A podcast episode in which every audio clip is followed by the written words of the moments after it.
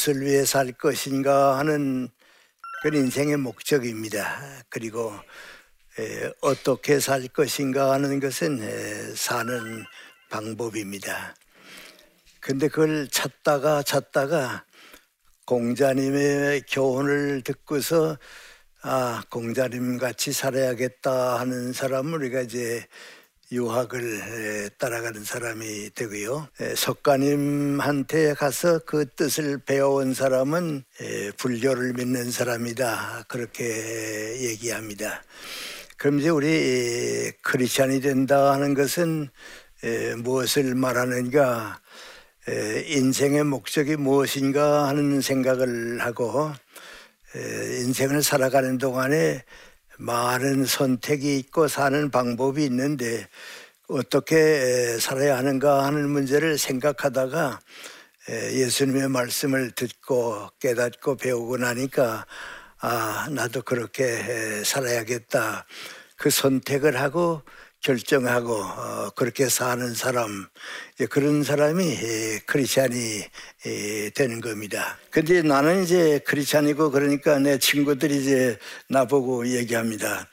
김새는 어떻게 그, 그 신앙까지 가지게 됐냐 이제 그리거든요. 한마디로 말하면 믿음의 시작이 어떻게 됐는가 하는 건데요. 어, 전 조금 에, 특이했다고 할까요? 어, 좀 다른 점이 있었는데요. 에, 내가 어렸을 때 건강이 너무 나빠서 어, 우리 부모님이나 의사도 다 포기했어요. 어, 그리고 나도 또 몇 번 이제 그 죽음이 이런 것이었구나 하는 걸 경험을 할 정도로 이제 건강이 나빴으니까요. 에, 우리 어머님이 어렸을 때 나보고 너 스무 살까지 사는 것만 봤으면 좋겠다고 예, 그랬었거든요. 근데 이제 14살에 초등학교를 졸업했는데 그때 꿈은 예, 중학교 가는 겁니다. 아, 그래서 중학교 가고 싶은 욕심 또 죽고 싶지 않은 그 갈망 같은 거 이제 그 이제 어린 마음에 사무쳐 와서요.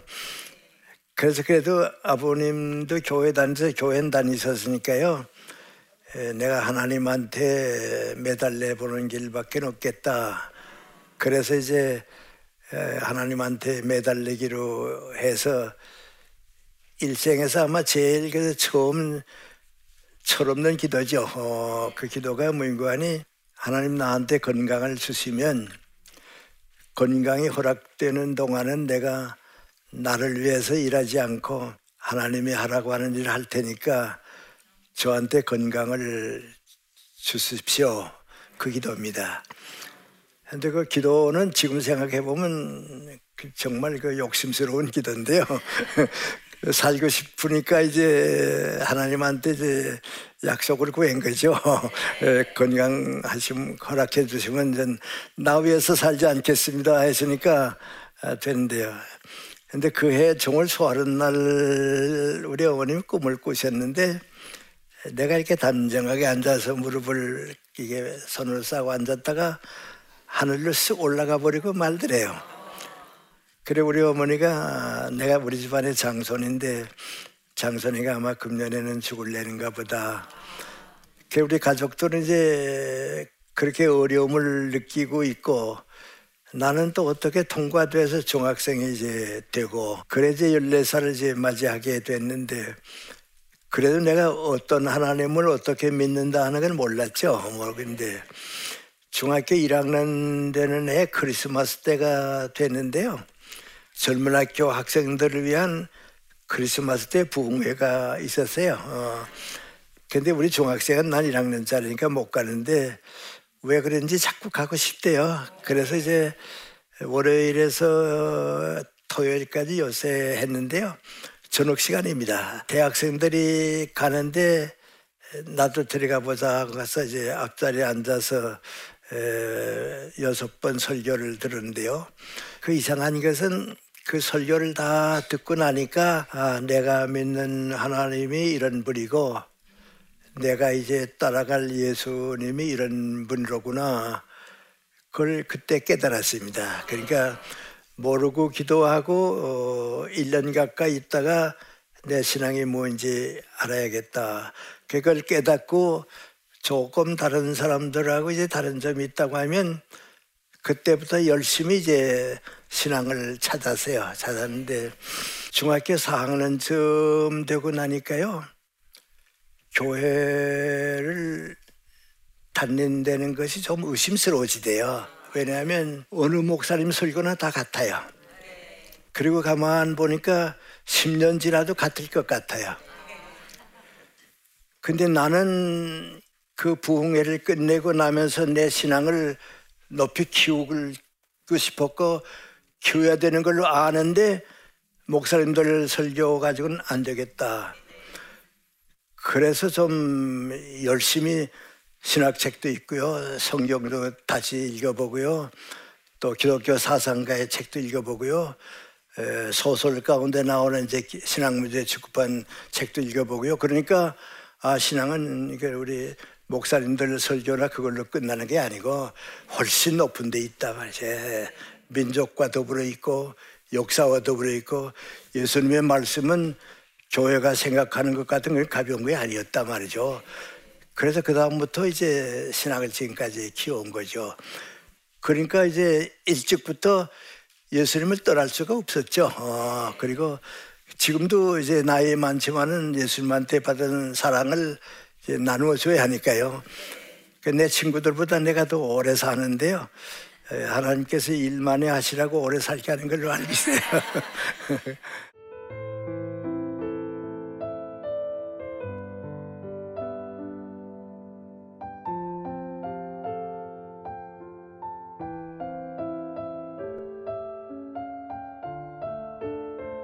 그럼 이제 나 같은 사람이나 아, 이제 내 주변 사람들이 이제 크리스찬이 됐을 때에 무엇을 위해서 살 것인가 할 때 제일 꽃같이 느끼는 게 한 가지 있습니다. 예수님은 그걸 아주 쉽게 무엇을 먹을까, 무엇을 마실까, 입을까, 그것은 이방 사람들, 신앙을 못 가진 사람들이 가지는 생각이지, 신앙을 가진 사람은 그것을 인생의 목적으로 삼으면 안 된다 하고 여러 번 이제 가르쳐 주십니다. 적어도 신앙을 가졌다 하는 사람들은 소유가 인생의 전부고 인생의 목적이라고 생각하는 사람은 그건 그렇지 않은 아닙니다. 근데 사실 살고 보면 돈이라든지 경제 문제는 반드시 필요합니다. 그거 없으면 안 됩니다. 그런데 예수님은 그걸 어떻게 가르쳐 주시는가 하면 그것이 소중하기는 하지만은 인생의 목적은 아니다. 인생의 전부도 아니다. 아, 더 좋은 인생을 위해서, 더 좋은 삶을 위해서 필요한 가치고 조건이지 목적은 아니다.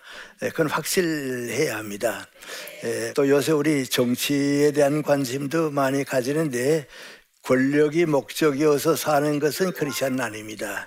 근데 우리 주변에 지금 정치적인 변화가 많이 생기는데요. 러시아의 경우라든지 중국의 경우를 이렇게 쭉 보게 되면 권력을 가지는 것이 정치가의 목적인 것으로 착각하는 사람들이 정치를 하게 되면 역사가 불행해지고 어, 사회가 병들게 되는 겁니다. 그래서 예수님께서는 권력이라고 하는 건 무엇인가 할 때 섬기기 위한 위치다. 네. 하나님께서 너에게 맡겨진 그 책임은 국민을 위하고 백성을 위하고 더 많은 사람이 인간답게 살기 위해서 정치를 해주는 것이다. 그것이 섬기는 것이지 그 권력을 내가 소유하겠다 할 때에는 그건 아주 기독교인으로서는 역행하는 겁니다. 그럼 이제 우리가 택해야 하는 게 무엇인가 하는 생각을 하는데 예수님께서 당신을 사람의 아들이다 하고 말씀하신 게 우리가 너무 가볍게 생각하는데요. 예수님은 한평생을 사시는 동안에 가장 인간다운 인간입니다. 아, 그러니까 그리스도가 된 겁니다. 근데 우리는 그 가장 인간다운 인간이 돼야겠다고 하는 노력을 에, 미안합니다. 너무 많이 안 합니다. 아, 나는 에, 철학계통의 교수를 있기 때문에 내 친구들 많이 보는데 인간다운 인간이 되기 위해서 정말 노력합니다. 아, 그런데 차라리 교회와 보게 되면 인생을 아주 쉽게 삽니다. 아, 고민도 없고요. 그저 와서 행복하고 즐겁고 하나님 감사합니다 하면 되는데 나는 그런 사람들은 이제 그 마음에 그릇이 적기 때문에 하나님께서 주신 은혜를 받아도 그거만큼밖에 못 받습니다. 그 대신 인간다운 인간으로 고민하는 사람은 그릇이 크기 때문에 하나님의 축복을 받게 되면 몇십 배, 몇백 배 큰 복을 받게 되고 이제 그렇습니다. 에, 근데 중세기는 이제 기독교 세계입니다. 여러분 아시지만 이제 천주교가 전 유럽을 다 정신적으로 이끌어가던 때 아니에요.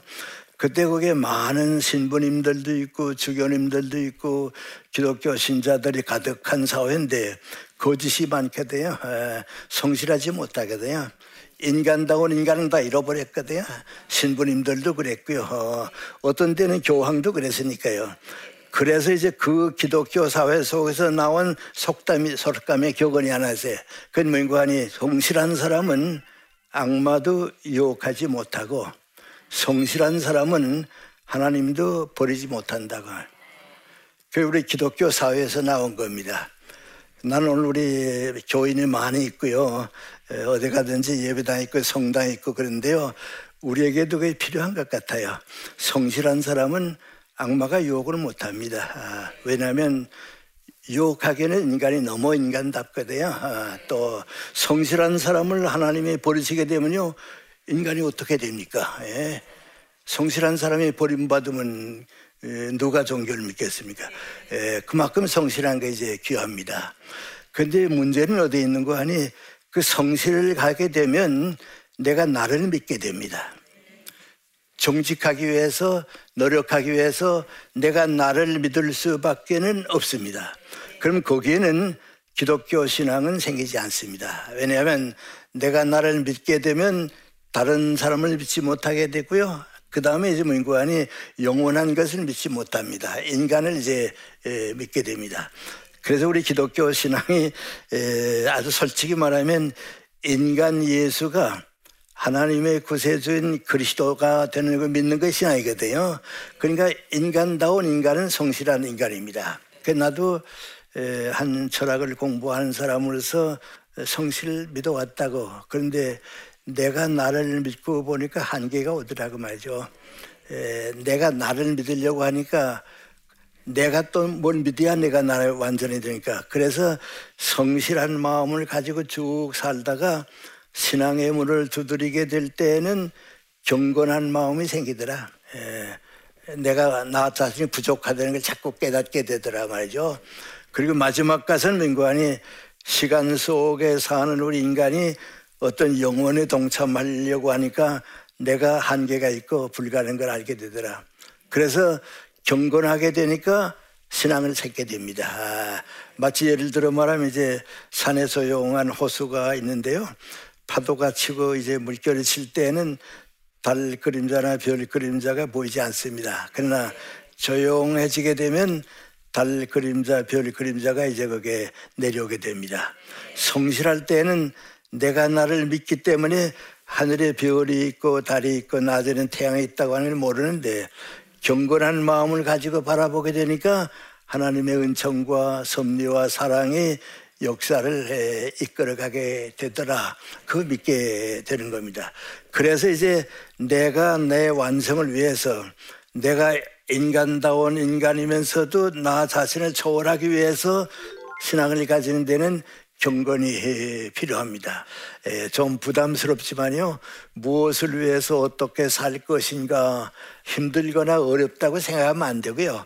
예수님의 사랑을 깨닫는 사람은 그렇게 살게 돼 있는 거예요. 그게 우리 바로 신앙이에요. 그래서 무엇을 믿을 것인가 하는 생각을 우리 인생관과 연결지어서 다시 한번 반성해 보고 주님에게 가까이 갈 수 있으면 우리 생활이 좀더 어, 행복하고 더 많은 사람들에게 희망을 주는 인생을 살게 될 것입니다.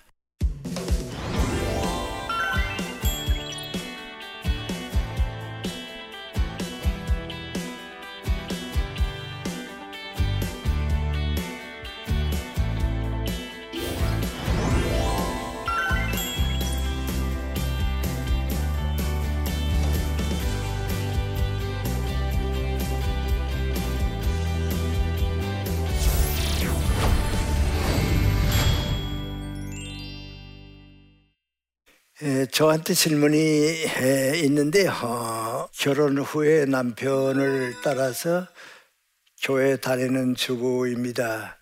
저는 교회에 가서 말씀을 들어도 도무지 믿어지지가 않습니다.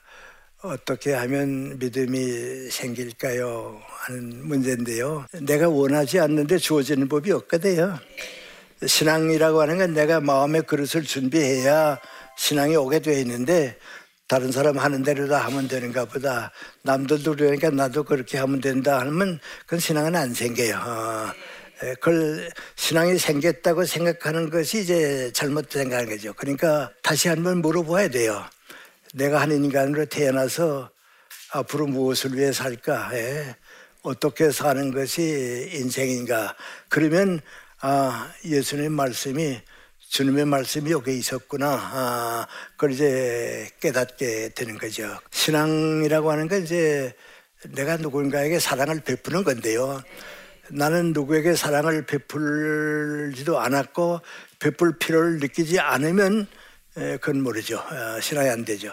예를 들면 이제 우리 주부들이 애기를 낳아서 키우잖아요. 우리 애들을 어떻게 키우겠다고 하는 그 사랑을 아는 사람은 책임도 있고요. 그 높이까지 올라갈 수 있는 그 보람도 있는데요. 그래도 저희끼리 잘하면 되겠지. 뭐, 남도 다 그런데 가게 되면 그 신앙을 못 가지요. 그래서 신앙은 성경에도 있지만 대단히 귀한 보물이기 때문에 문제의식이 없는 사람은 안 되고요. 그리고 진주를 돼지 앞에 던지지 말라고 예수님 그러셨거든요. 소유가 목적이어서 신앙을 가진 사람은 안 믿는 게 나야. 아, 그래서 아까 내가 한 문제요. 돈 벌기 위해서 교회 나온다든지 성공하기 위해서 교회 나온다든지 남들은 장관도 되고 교수도 되고 뭐 사장도 되는데 난 아무것도 못 되는데 장로락도 돼야겠다 한다든지 말이죠. 뭐 총회장이락도 돼야 한다든지 그건 신앙 아니에요. 아, 에, 그건 우리가 생각하면 잘못이죠. 에, 그런 점에서 보면 그 책임은 교회 책임이 아니고 내 책임이고요. 그리고 내가 이렇게 쭉 살아보게 되면요. 어떤 사람이 가장 이제 행복하게 살았는가 하고 물어보았을 때 나오는 게 민관이 고맙습니다. 감사합니다. 정말 고맙습니다 말이죠. 그 고맙고 감사하다는 뜻을 가장 많이 받아 들은 사람이에요. 근데 이제 나머지 한 가지 더 중요한 거 있는데요. 그건 민구안이 신앙을 가졌다 하는 사람은 예수님께서 나를 사랑해 주신 그 사랑을 다른 사람에게 얼마나 많이 베푸는가 그 책임을 안 지면 안 돼요. 근데 우리 교회에 나오시는 분들은 그런 문제를 너무 이게 소홀히 하고 그저 그저 습관적으로 나가고 그런데요. 다시 한번 물어봐야 합니다. 아, 과연 예수님께서 어, 나한테 가르쳐 주신 교훈이 내 인생관과 가치관이 돼 있는가 하고 물어봐야 합니다. 네, 좋은 시간 함께 가져서 어, 고맙습니다. 감사합니다.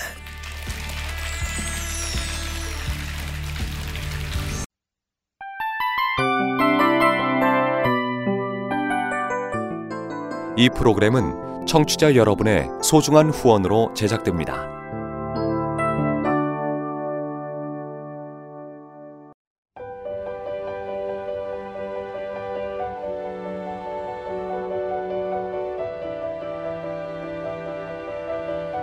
세상에는 수많은 교회들이 있지만 더 깊이 있는 말씀 강해를 찾기 위해 크기로만 교회를 선정하지 않습니다. 보다 좋은 영적 콘텐츠를 더 많이 나누기 위해 방송비를 받지 않습니다. 1년 365일 복음만 전하고 싶어서 우리는 광고를 하지 않습니다. 온누리의 복음을 땅끝까지 CGN TV와 함께 땅끝 성교사가 되주세요